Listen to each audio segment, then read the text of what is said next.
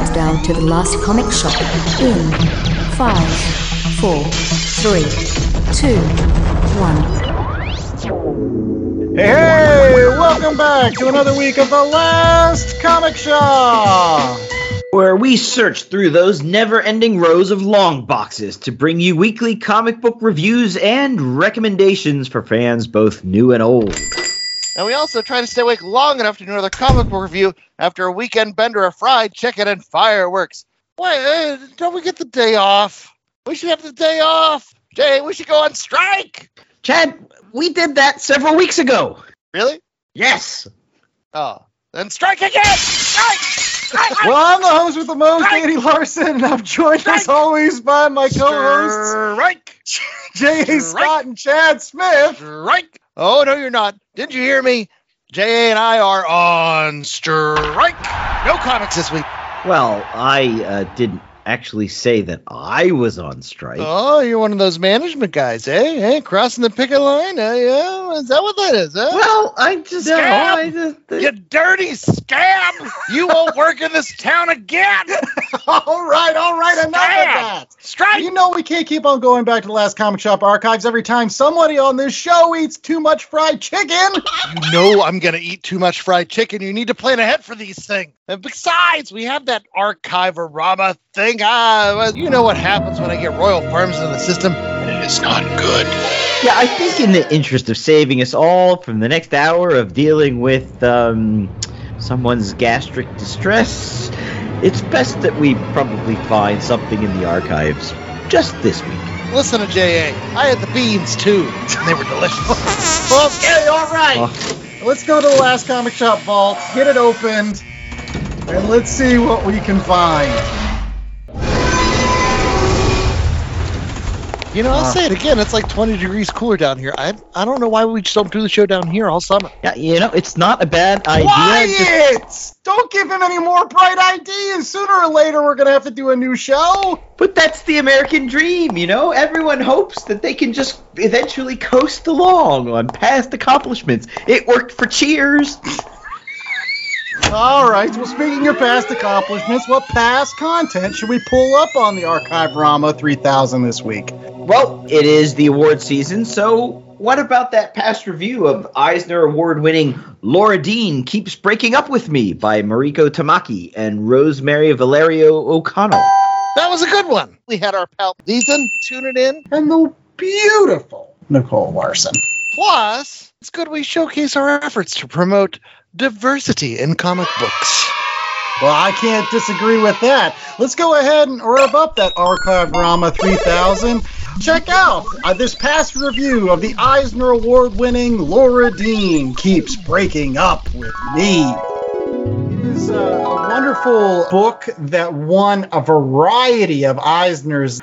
And uh, as a result, we thought it was important that we, we cover it on our show. Because again, that's what we like to do. We like to tell you about good books out there that you should pick up. And uh, Chad, real quickly, what's the name of the book? Who wrote it? Who drew it? And how many Eisners did it win? Okay. So it was written by Mariko Tamaki uh, with art by Rosemary Valero O'Connell.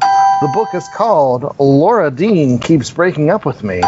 And the book has won a variety of awards, including the 2019 Harvey Award for Best Children's or Young Adult Book. It won the Ignatz Award for Best Outstanding Graphic Novel and Outstanding Story. And O'Con- Valero O'Connell's work got uh, Outstanding Artist. And at the 2020 Eisners, they won with Valero O'Connell winning Best Penciler Inker, and Tamaki winning Best Writer, and the book itself winning for Best Publication for Teens. So that it is very, very well regarded uh, among literary comic book circles, and uh, it is again a book that uh, does fit into our genre of romance. So, uh, Nicole, what is the ten cent synopsis of Laura Dean keeps breaking up with me? 10 cent synopsis. High school. One person trying to get with a person who's treating them like shit, but they don't recognize it and they just keep going back for more. Meanwhile, they treat their friends like shit, and then they finally realize that they're treating their friends like shit and they get rid of the uh, douchebag that they kept chasing after. So, in summary, Laura Dean is an asshole. that is that's Which, all you I need to know about this book. Yeah, so my one criticism, I'll just can I just throw it out there? Sure, why not? Eh, Again, it's just the same. I mean, it's the same story we've we've all heard. Yeah, before. absolutely. I, I mean, it's it's straight up like this person, you know, keeps tagging me along.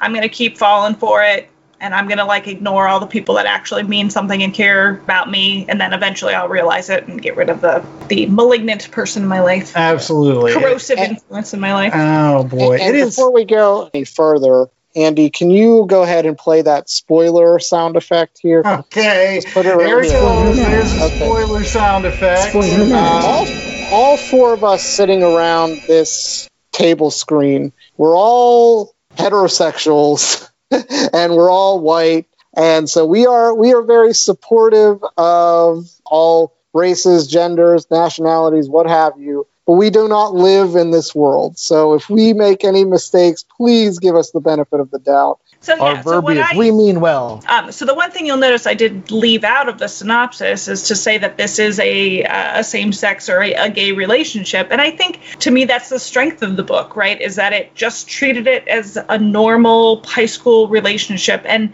you know until we accept these relationships as a normal part of life, until until we stop thinking of it as something so aghast and so different, you know, um, that's when we'll, we'll finally truly be it, totally inclusive, where we can tell this type of story and just say, yep, that's the story, and, and not really even think twice about the Right. sexuality component to it. Well, I, I hate to to put it this way, but I feel like that's the big selling point to this book, though, is the gay relationships, and it's not just the gay romance. The relationship between friends, it's relationships between you know other couples and like your friends and your your groups whenever you're in high school and and how all that stuff interacts and and strangers and it all takes place in the lgbtq community um, and it treats these people you know rightfully so as people it lets their drama be a drama without an excess or I, I don't know how to phrase it but yeah, I- I without without without dumbing point. it down.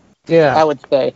Um, I think it, it's almost crazy to think like how much since um, gay marriage has become legal in the United States, I think that the general population has become a lot more accepting of this, almost to the point where this story was kind of at times boring, if I can say that, just because it was almost like the lesbian aspects of it wasn't shocking at all to me. It just felt like real people, and it almost felt to the real people to the point of like, I've heard this story before. You're just putting different types of people in the same scenario. Right. But I feel like that that's important. I mean, we've talked about it all the time that like you you do need to have books like this that are done respectfully that are truly representational. When you, if you are somebody you know that's a teenager and, and, and you're and you're gay and that and you're looking around for a comic book that deals with relationships, well, how many are you going to find that really tell a story similar to the story we get here? Like probably not as many as we'd like. So Right. it's important that these, these these books are still put out there to continue to move the needle. There are That these people kind- are normal. yeah, Yeah. that, These Yeah. people are normal. yeah that, that, it, that- it sounds so terrible to point it out, but like that normalization, that that's a huge deal. Everybody deserves to have that in life where they can look up and see examples of people that are like them. And again, you have to go back to the spoiler that I said before. It's hard for us to, to put ourselves in marginalized people's shoes because unfortunately we aren't marginalized. Like, But we can So- still make connections, and I, I think that's what you were saying with you know how the story's kind of boring. But like you know, I can relate my own personal experiences to you know falling in love with somebody that's reckless with your heart, and And so let's get into that. Let's get into Okay. initial thoughts just about the story. Now that we're we're done monologuing about uh, the social Well, I was implications going to of the say book. one more thing. So I will say, and just because people, you know, maybe can't see what we're talking about, but not only is this, you know, obviously uh dealing with, uh, you know, the gay relationships, but I will say that this is very representative of like a multi cultural multiracial you know there's asian there's black there's latino like it's it's very mixed in terms of race too which i think is nice too that there's just again, just people, right? It's just a good mix. It's not. It feels modern. No, like no, it feels think- I think- representational of the real world. So yeah, let's get into our initial thoughts of this particular book, and uh, we're going to start with Chad. And the reason why I want to start with Chad from a from a story perspective is on previous shows, Chad has mentioned that some of his favorite stories of all time are, are kind of coming of age stories where people find their place, and I feel like.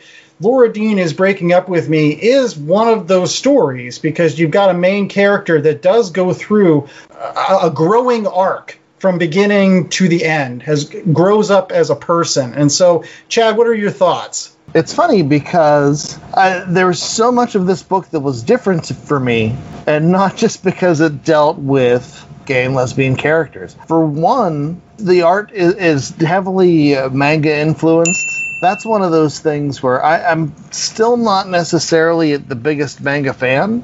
I've been waiting to find manga stories that you know are worth some of the challenges that come with the genre. Although this was told in your traditional like you know left to right. But the other big thing for me was I had to read this on a Kindle app, and boy, did I hate that as opposed to my normal digital comic consumption. It was one more layer of unfamiliarity where it's like I can't zoom in on panels. I don't know how this works. And maybe there's a better way to work the Kindle than I figured out. But um, as far as the story goes, it, it was relatable. Like I said, in high school, I had that experience with somebody that was reckless with my heart, and you're like, that only makes you want them more, you know, because they become that wild and free thing that it's like, oh, I wish I was wild and free like that. You know, that's what you kind of aspire to, and you don't realize that, like, no, and aspiring to be that way, you're just making bad choice after bad choice, chasing despair.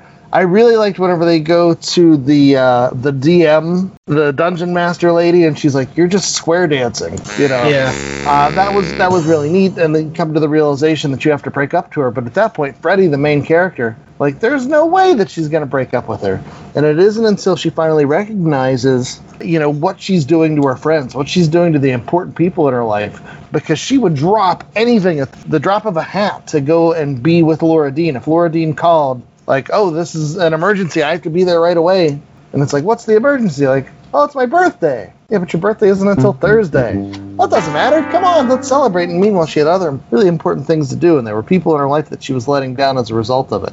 The one thing about this book was I wasn't a big fan of Freddie. okay For whatever reason, I didn't. It was I, I just, shallow, dude. I don't know. no, I, I wasn't a fan. I enjoyed the, the side characters so much more. I enjoyed Right. the lady that worked in the donut shop. I didn't see the appeal of Laura Dean or Freddie, to be honest.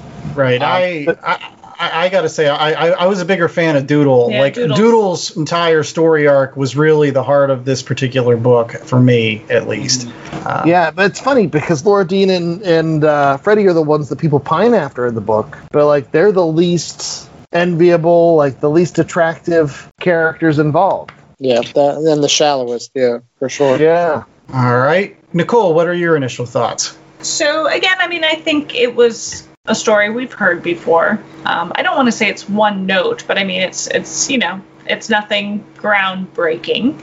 Um, I was with you. I, I really liked uh, Doodle, the character there, and I and I kind of liked the um, ambiguity of of her and Freddie's relationship. Like I kept tinkering with whether Doodle was like romantically interested in Freddie or not, and that was an interesting play. And then, of course, you know, Doodle ends up pregnant and and going for an abortion. And actually, I was I was going to make a comment about her dad being like an incredible dad, being kind of really supportive about that. Whether or not you agree with abortion, I'm just saying that the dad being supportive was cool in that situation, and. um I like Doodle a lot and, and the, the evolution of that relationship. And again, that's kind of the main point is, you know, eventually she realizes that she's hurting the people that actually give a shit about her. I actually liked the art. Um, I do think that sometimes uh, I had trouble differentiating some of the characters, and maybe that's that's part of that manga-esque type of uh, style. But um, actually, the coloring's really cool because it's mostly black and white, and then it's got this pink kind of throughout, just in little highlights and backgrounds and things like that. So yeah, I mean, I liked it. Okay, uh, Ethan. What I was going to say is that I've tried to actually look at this through the lens of other gay relationships that I personally have known people be a part of. But I've heard of open marriages or what have you. And I don't know if it's if it's me placing my own norms, but I, I can speak to it because I feel like this book is putting a lot of Western norms on gay relationships. You know, there's a certain view of love, and it's this story is viewing it through that prism. I can't tell you whether or not that prism is the right prism. It's just the prism that I'm used to, and that's the prism that it's te- that it's telling you this is the right way a relationship should go. But at the same time, I think that you know Laura Dean is is an asshole. Uh, she kind of treats the main character like crap and makes it so that she's not a decent person because you know she has infidelity she has this she just doesn't respect the person that she's with and whether or not you can be still in a rela- uh, respectful relationship and have it be open at the same time i don't know if that's possible but from my perspective i don't think it is um, and i think that the, the story's trying to tell you that as well. This is a tough one. I was going to say too. I think there are people out there that would be interested in the in the exploration that Freddy goes through, mm-hmm. whether it is you know, oh, maybe monogamy isn't the way that it works, and you know, looking into that kind of stuff, and then she goes to the party and you know kisses somebody else's girlfriend and just makes a train wreck of things. But I think there are people out there to which this could definitely you know appeal, and and once again, you know, just serve as as something that somebody could could hook onto. I, I think the, the story's kind of boring, if you want to say it. Like, if you want to call a spade a spade, it's, it's been told a, a million billion times. But there's so much of this element that it's like I I'm normalizing something that I understand isn't normal for a lot of people, and people are still reckoning with seeing this in print and telling the story because it's it's critically important that we understand and can put it in the frame of saying we've gotten all the way to the point where it's it's become boring. That's that's an important arc, and I can't explain to you how important that arc is for our general society. so again, I, I, I agree with some of the things that have been said that this is a story that's been told uh, a, a thousand times before. Again, most of the time it's with a male and a female lead. He's usually a bad boyfriend and, and the girl that's pining after him, and some googly looking nerdy kid that's like, oh, why don't you love me? You know, it's 16 candles all over again or whatever Ducky? but at the same time, I think one of the strengths of this book is that it was told in a very quirky and interesting way. There was some really good dialogue in this. I thought the pacing was really was really quite well done. I like this notion that uh, Freddy and Doodle were making these creatures out of uh, Piecemeal. piecemeal uh, stuffed animals and stuff, and they had that thing going on. I liked the fact that Doodle was into Dungeons and Dragons and ends up having sex with the DM. Like this is these little wrinkles, these little facets that were in this book made it seem more real to me. Like these genuinely felt like real characters to me at the end of the day, and I think that's one of the strengths.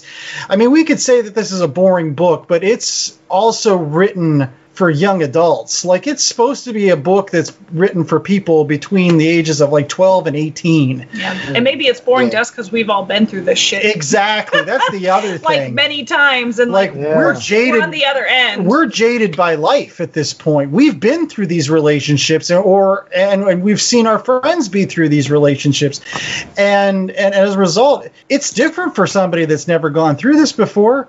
There's going to be somebody out there that's going to pick up. Laura Dean is break keeps breaking up with me, and is and is is going through a lot of tremendous pain right now because they're going through it for the first time in their life, and maybe though they also have the additional weight of dealing with the fact that they're they're gay and they're dealing with that too and like still how the society's trying to catch up with that so they'll pick up this book and they'll say somebody gets me somebody understands me somebody has written this and and and, and makes me feel like i'm not alone and and it's okay that i break up with this abusive person you know regardless of whether they're same sex or not that this is Right. not a healthy relationship for me to be in and a healthy way to treat my friends and Yeah. so And- kudos to for them making a book like that. I think. And I was gonna say maybe it seems boring to us too because you know fortunately all of us have been in relationships and married for you know many many years at this point and you know very stable. But like you said, I think we all lived through these types of relationships and and I think maybe we don't remember how raw it can be. Yeah. You know, like we're all sitting there going like, why the heck is this bitch putting up with this? Well, yeah, because now as a you know middle-aged woman, I wouldn't deal with that type of crap. You know, because I've grown and I've learned and I stand up for myself better than I did as a 15-year-old. That gosh, all I wanted was the approval of that person that I was pining after. You know, we don't have that that rawness to it, that newness. That was a good point. I actually didn't really even think of that. So kudos, Andy Pants. There you go. And I, you bring up the the characters, the realism of the characters, and I think that's definitely true.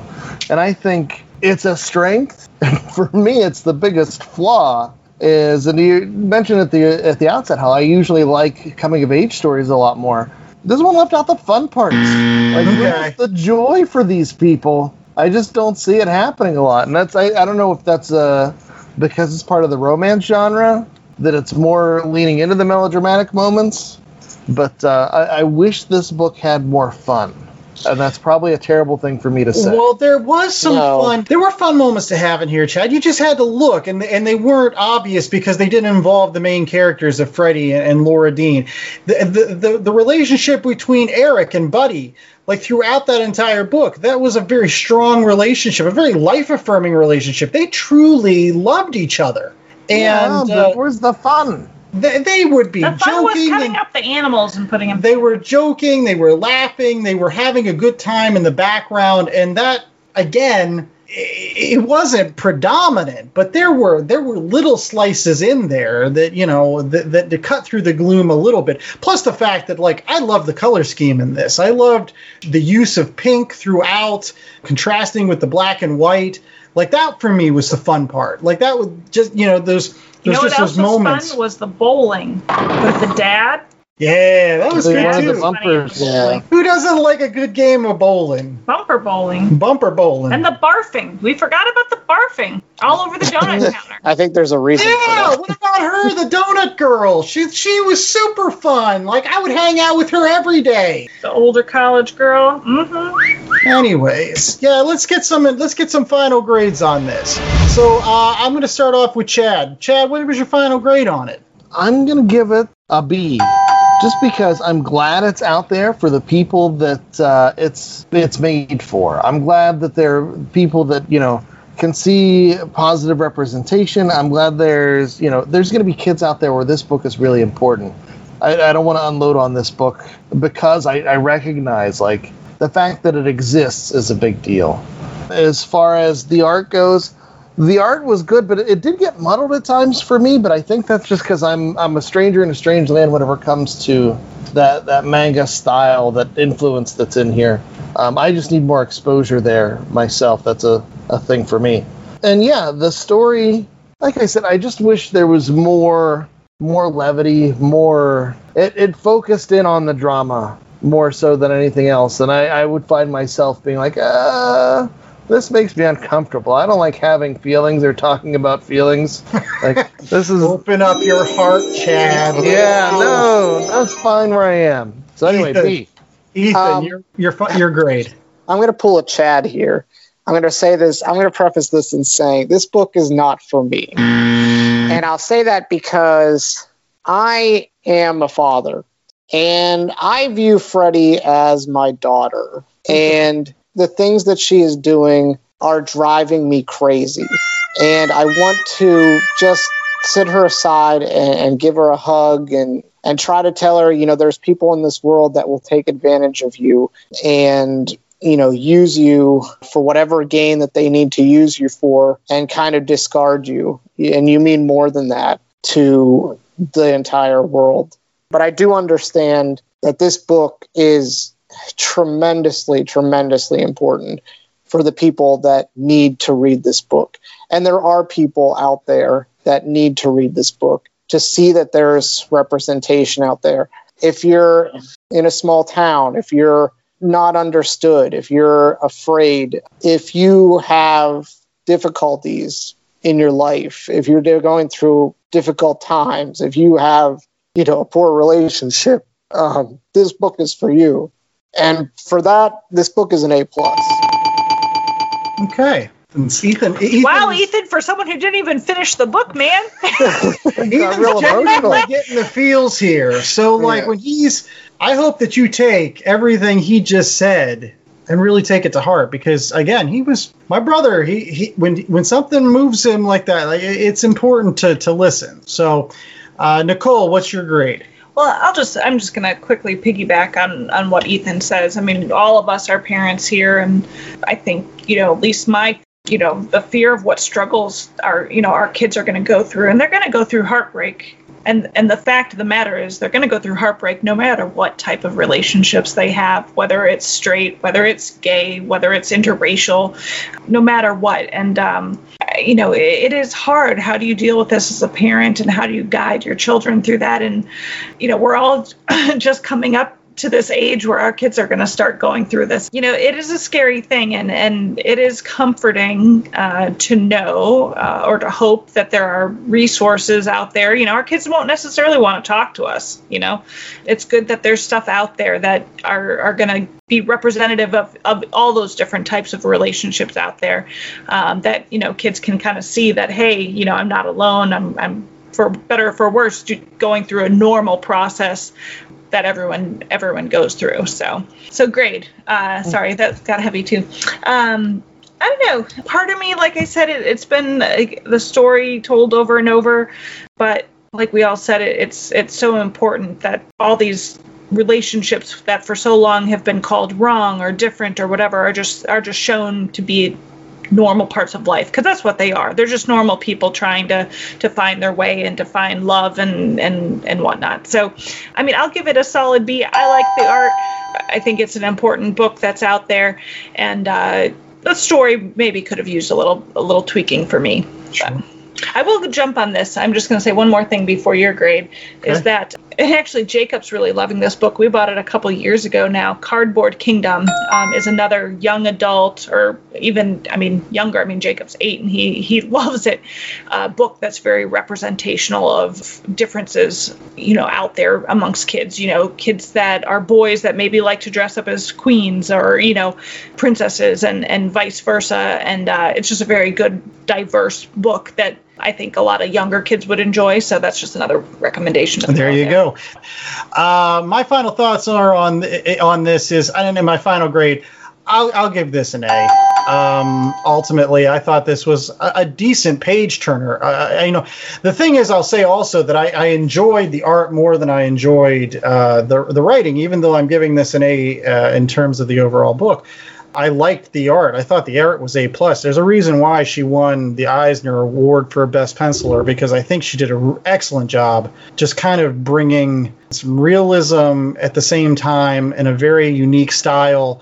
I loved again the shading and the uh, the layout of the pages. It just was wonderful for me. But I won't say the writing was bad. I, it was a page turner. Like it was very easy for me to read, and these all felt like real real characters. I felt myself at times putting my feet in the shoes of uh, Freddie's dad.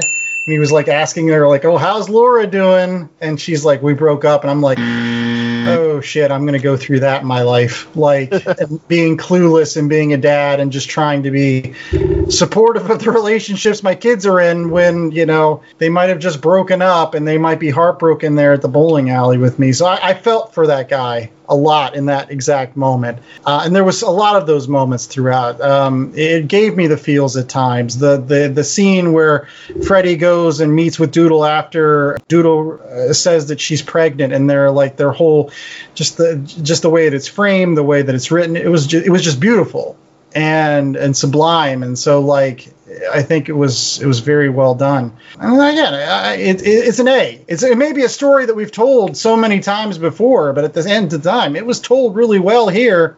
And i'm hoping that a lot of young people pick up this book whether you're uh, gay or, or straight or, or whatever. I, I think that you just you need to pick up this book and read it because i think it's very representational of the challenges of just being a young adult and going through uh, a a love affair that's really toxic for the first time in your life which I think we all will go through. Puberty's a bitch, people. It is.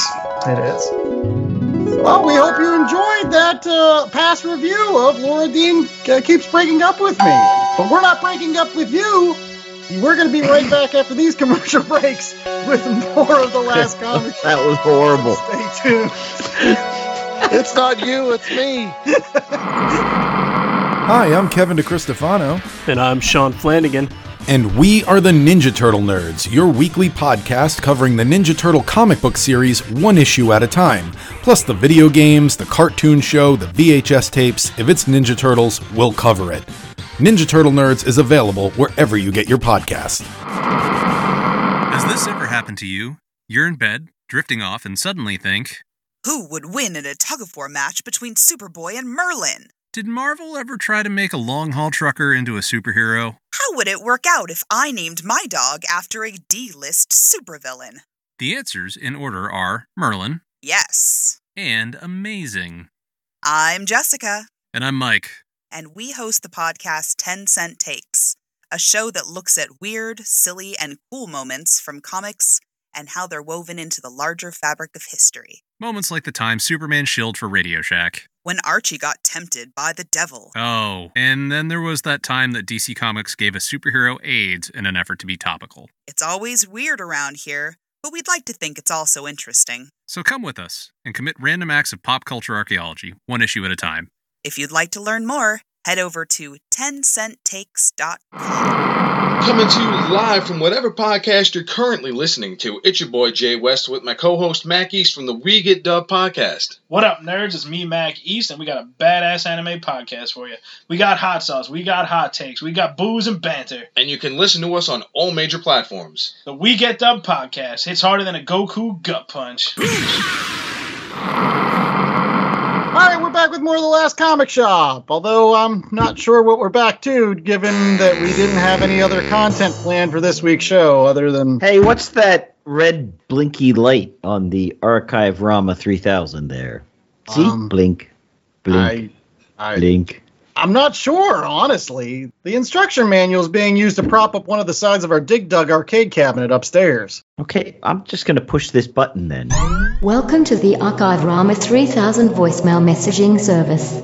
You have 6,642 unread messages.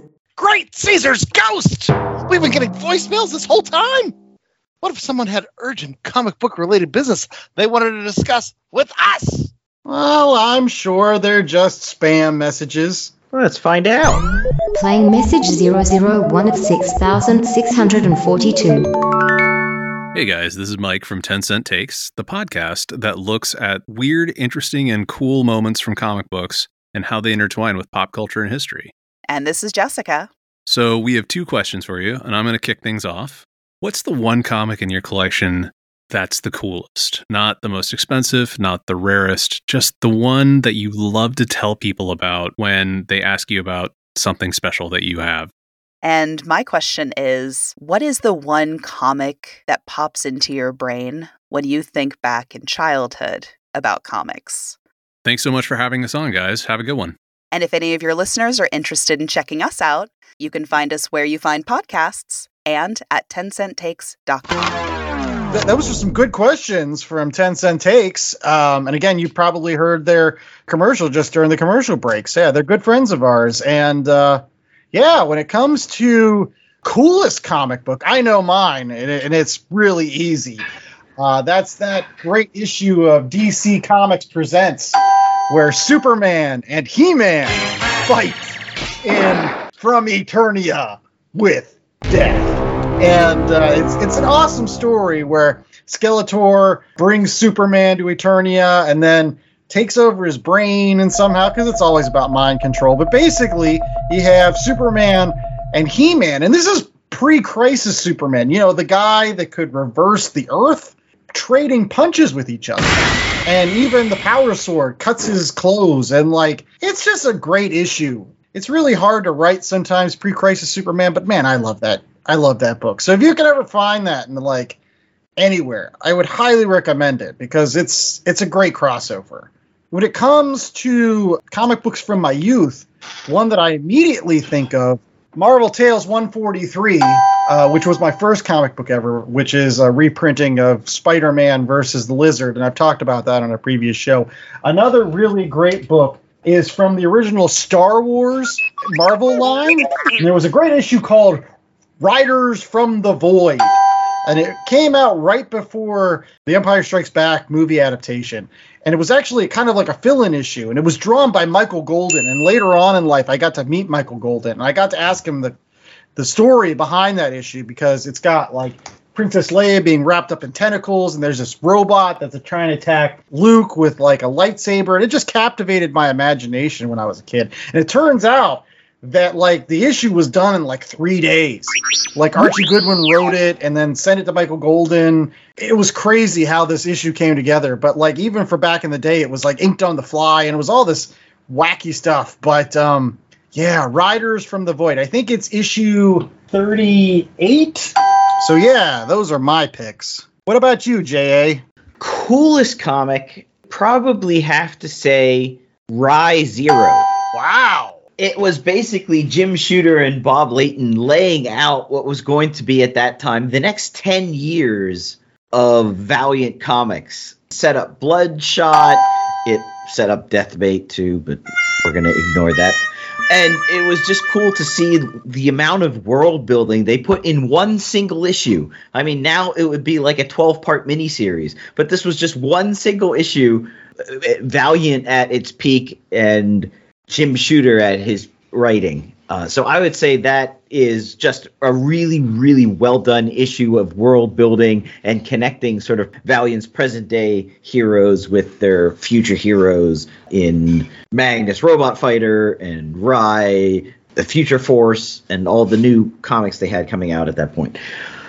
In terms of like the one comic book from my childhood that I immediately sort of remember and love to this day is Uncanny X Men 251 with that incredible Marc Silvestri cover of Wolverine on the X cross.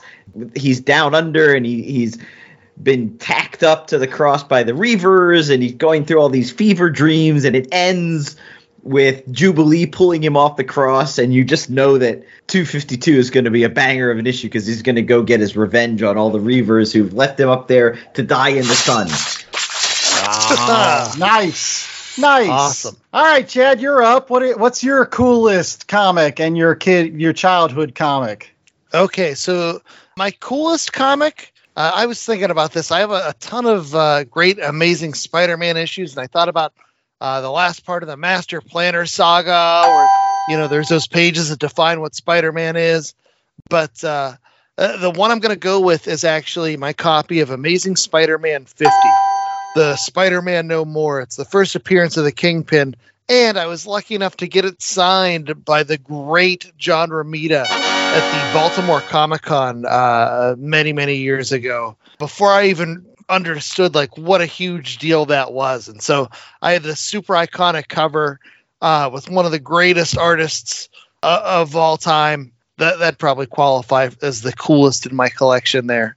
Uh, and then the one that I think of uh, from my childhood is Daredevil 281, and it's the, wrapping up the big saga with John Romita Jr. art and uh, Ann Nocenti writing, and it's Daredevil, and he's fighting his way through Hades, uh, you know, on his way to meet Mephisto, and all these demons are attacking him, and he's swinging, and I can still think of the, the splash page where he's like, uh, where am I? What am I doing? And then he realizes that by fighting, he's playing in to Mephisto's plans. And so he just stops. He holds up his torch, and he's that beacon of light. And man, blew my mind. I loved it then. I love it still. That whole run is great. So yeah, Daredevil 281 is where I'm going to go with that one. Cool. All right. Well, here's our next voicemail message, uh, and it comes from Shortbox Summary.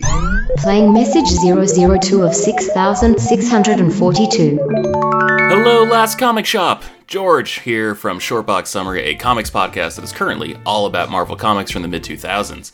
Thank you so much for the opportunity to ask a question to one of my favorite shows. So, in the way Venom was at the center of King in Black, Hulkling was at the center of Empire, Spider Woman with Secret Invasion, Thor with War of the Realms, so on and so forth. Which Marvel character would you most like to see anchor an event in the near future? And follow up question what sort of event would you like to see them in? Thank you so much. Can't wait for the next episode. I've got it. Uh, is it right. cheating if I say Magik? No, it kind of sort of is because let me isn't she going on with an event No, right no. now with the labors of Magik and all that? Exactly, but that's that's th- come on. That's not fair. I would have said Magik, but now they made it a Magik because they know how awesome she is. I was surprised you didn't say Silver Surfer. I'm su- making the whole event Oh, okay. around. That, yes, we had Silver Surfer. I mean, Infinity Gauntlet. I know not the movie, but the book was Silver Surfer anchored that. I don't know. Really? It would be nice Not to see. Adam Warlock. Silver Surfer No. anchored that book? Ah, they were a yin and yang. first one, okay, yeah, Infinity War was Adam Warlock and, and his evil counterpart Magus, but the first one was more Silver Surfer. He was the key. It would be nice to see some more Surfer. There's not enough Surfer in the universe. After the disaster that was the Dan Slott run, thankfully we had some some good uh, Silver Surfer Black. So maybe we could return to that, or you just you. I do like the the current Silver Surfer Legacy uh, run that Ron Lim is putting out. So it would be nice to see some Silver Surfer crossover. Well, I, I, I'm going to go back to the 90s for my pick. I say you should do an event all around Sleepwalker. Yes, Sleepwalker. and hear me out on this one. Because I had an, uh, an opportunity recently to revisit Incredible Hulk 300, where basically the Hulk goes crazy. He loses his brain because I think he's uh, mentally attacked by Nightmare and made to basically lose all of the Bruce Banner parts of him. So he's just a mindless Hulk and he just fights the entire Marvel universe. And it made me think that, like, wow, actually, Nightmare is he's a pretty interesting villain if you use him right. Because the whole notion of like dreams and, and nightmares, uh, all of the Marvel characters would have them. And I'm sure it's been done before, but I don't know if it's done been done well. So my crossover would be what would happen if all of the Marvel characters suddenly started having bad dreams that they could not wake up from. And and you could talk about each one of their bad dreams and they ultimately Sleepwalker has to save them because he's the defender of dreams and maybe make him more important. I don't know. I just like Sleepwalker. And I think it's time for him to have like a Guardians of the Galaxy kind of resurgence here. All right, Yikes. Chad, you're up. What's your right, I'm going to go with the most obvious choice, just because I, I, I can relate to this character because he has managed to to make a lot of people mad, and so uh, this character he has in the process of making so many people so mad has accumulated what I think is the best stable of villains all around, and so what I would love to see is an Acts of Vengeance style crossover where all the different heroes in the Marvel universe have to deal with all the Spider-Man villains. And maybe we go reverse and have them get the power cosmic from Captain Universe in some wacky turnabout of events. And the Marvel universe has to deal with a cosmic Green Goblin or a cosmic Venom or a cosmic Electro or a cosmic Willy Lumpkin. I don't know. But uh, Cosmic I- Carnage. Cosmic Carnage. You know, all the Spider-Man villains. They don't even need to necessarily all go cosmic, but uh, you know, bring in your Paste Pot Pete's, bring in your Beetles, bring in your Tombstones, your Kingpins, like all these awesome villains that are out there. And like, I was trying to think about it. I can't think of a major event that Spider-Man has anchored. Can you? So I mean, d- does does that Spider Island count? Like, does No. that- Maximum Carnage count. Honestly, that's as far back as you'd have to go to find something. But he Ah. hasn't had that big company-wide story, and it's Spider-Man. Now, if you have a cosmic vulture, isn't that essentially just a Hawkman?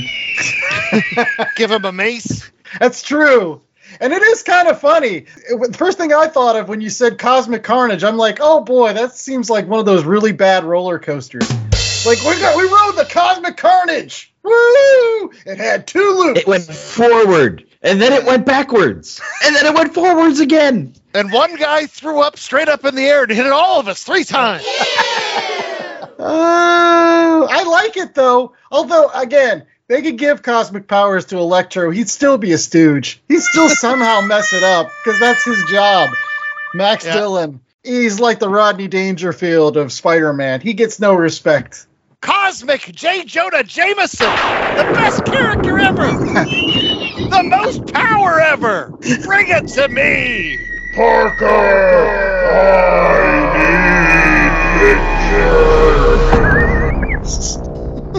All right, our next voicemail message is coming from the Ninja Turtle Nerds. We're starting to get into licensed comic books now, which is good because licensed comic books are important. So, yeah, let's listen to their question.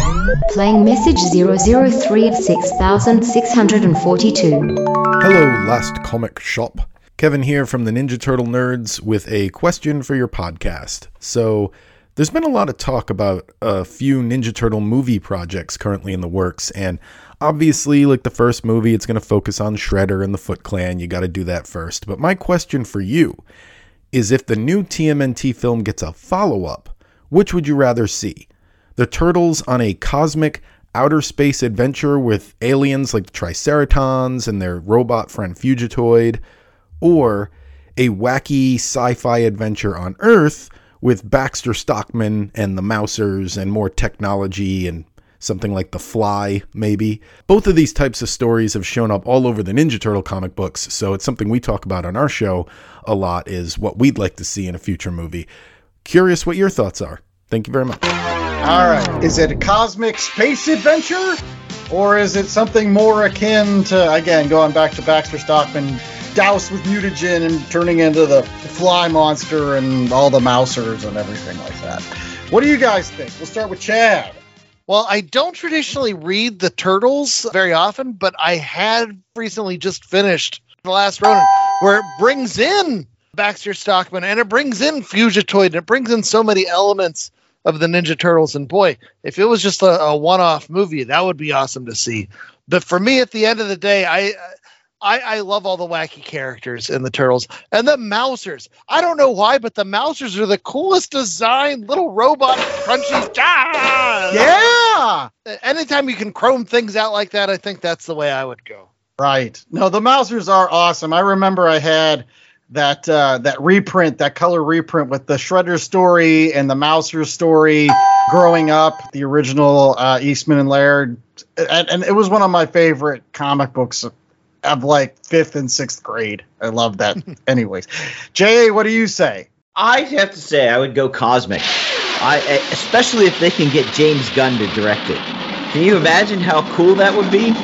Turtles With all in their space. dinosaur friends and Yes, turtles in space. It would just be fun story. I think you have a chance to really go out there and, and see stuff that maybe we haven't seen enough of, or, or I mean, even like Guardians of the Galaxy, with the exception of Rocket Raccoon, it's you still have humans and stuff. So you could go really creaturistic. Creaturistic is that a word? Yeah, it's a It word now. now. I love it. Like futuristic and creatures, creaturistic with it. So I'm going turtles in space. I, I think I would go with neither. I, I like my turtles to be street level. I like my turtles being as realistic as possible, even though they're you can't Giant really be turtles that eat pizza. Exactly. I want them to tap into like the ninjutsu stuff and kind of stuff like they do with Daredevil. Have them go to some mystic lost city in the the Himalayas or something. Investigate the roots of the Foot Clan somewhere. I I, I, I keep on going back to the great Ninja Turtles animated film that they released in the in the mid 2000s. Ancient statues that came to life, and I loved that. I really did. Raphael and, and Leonardo fighting with each other in street battles. Uh, but that's my Ninja Turtles. Again, they probably do that with the Shredder stuff, but they should just follow up with that. what about Rat King? Rat King He's would be cool. See, that would be street level. Because then you get like Casey Jones and April O'Neil, and they actually make sense. And they're I, I will be honest. Sometimes I like Casey Jones and April O'Neil more than I like the Turtles. I love Casey Jones. Give me more Casey. He's awesome. So it's now time for our next voicemail message. What's that smell? Oh, what is that? Burning? Is the archive burning? Oh, There's so many. Turn it off! Turn it off! Hold the flush! Hold the flush! Oh, we got to take this thing into the shop. oh, no, that's not a good smell at all. It's either bad meat or good cheese. Oh, I hope we didn't do any permanent damage. Uh, hey, look, well, though there's uh, there's actually some messages that are still printed out, though. I, maybe I can just read them. Uh, so this one comes from the We Get Dubbed podcast. Again, we, I think we just l- heard their message in the commercial break. So Spider-Man has one of the most iconic rogues galleries. Agreed. Yeah.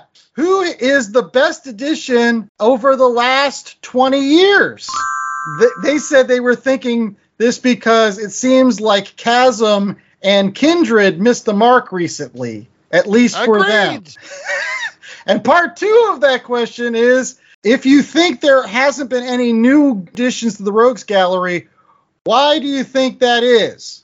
Like, why do you think that no character has been able to elevate even among characters like the Molten Man or the Prowler in the past? I guess to Chad, you're you're a resident Spider-Man aficionado. Is there been a Spider-Man villain in the last 20 years that you feel like is in that top tier? Well, let me first say the Molten Man is awesome. The Prowler is great. Hobie Baker. Uh, anyway, uh, no, the character I'm going to give you is a great character, but I, I feel like people may not be a fan of this one.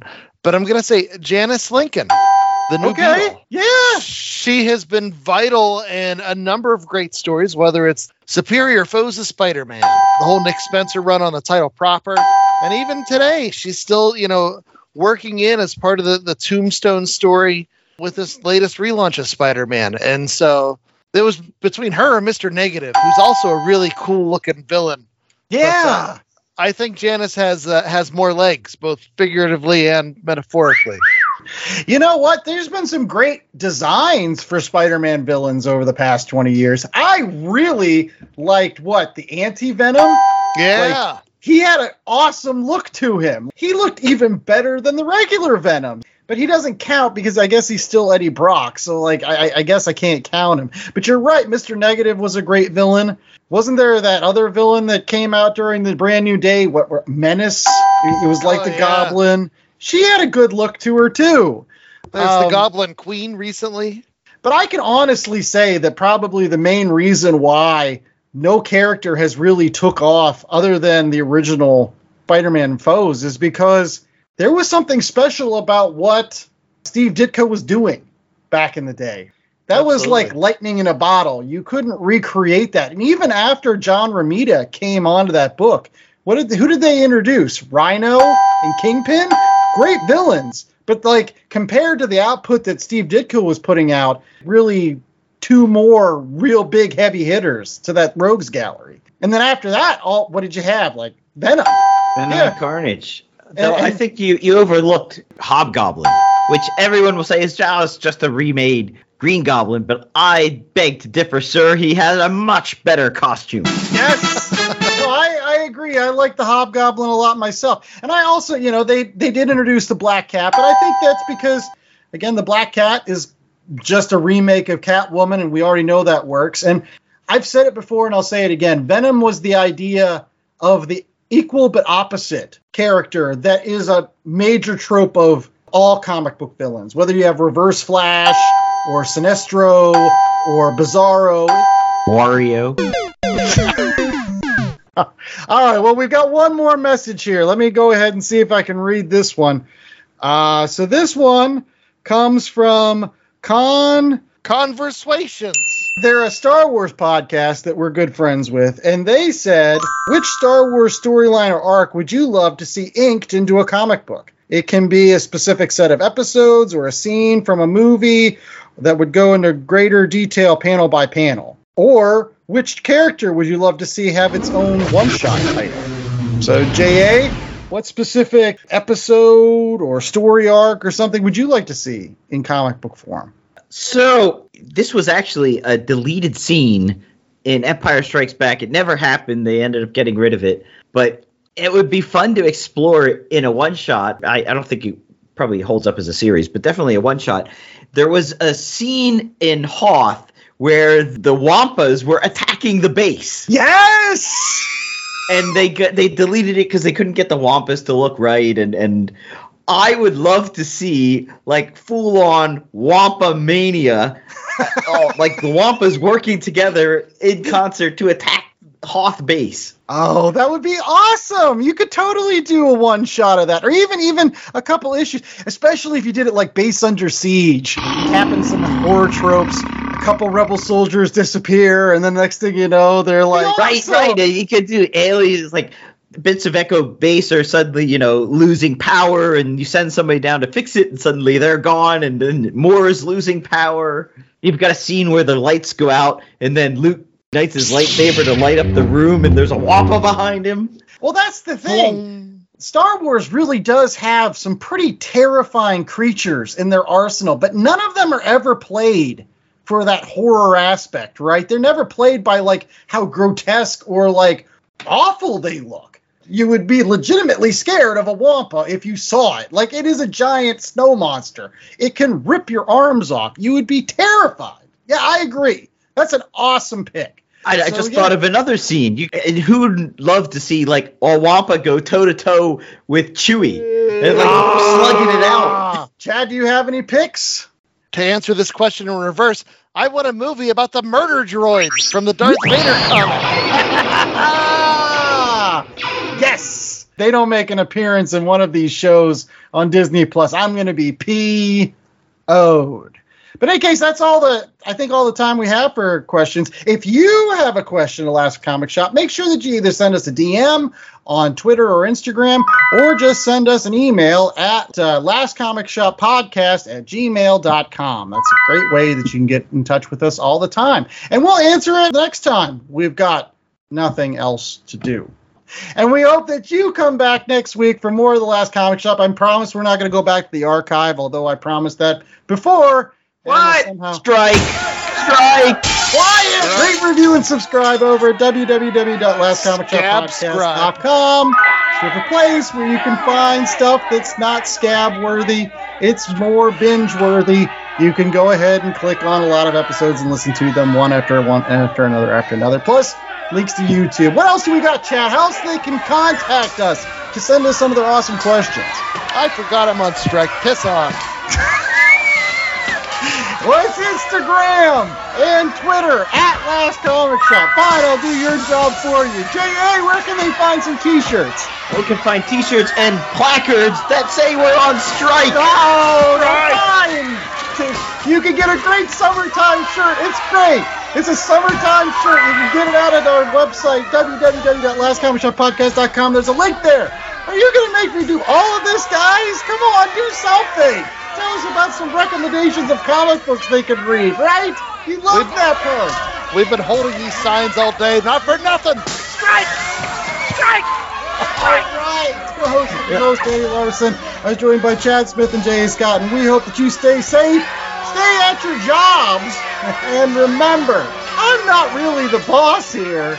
They just want to paint me as management, but I have needs too. What about my needs, guys? Why, when can I go on strike? Listen, we're not doing the sound effects, dude. We don't know how.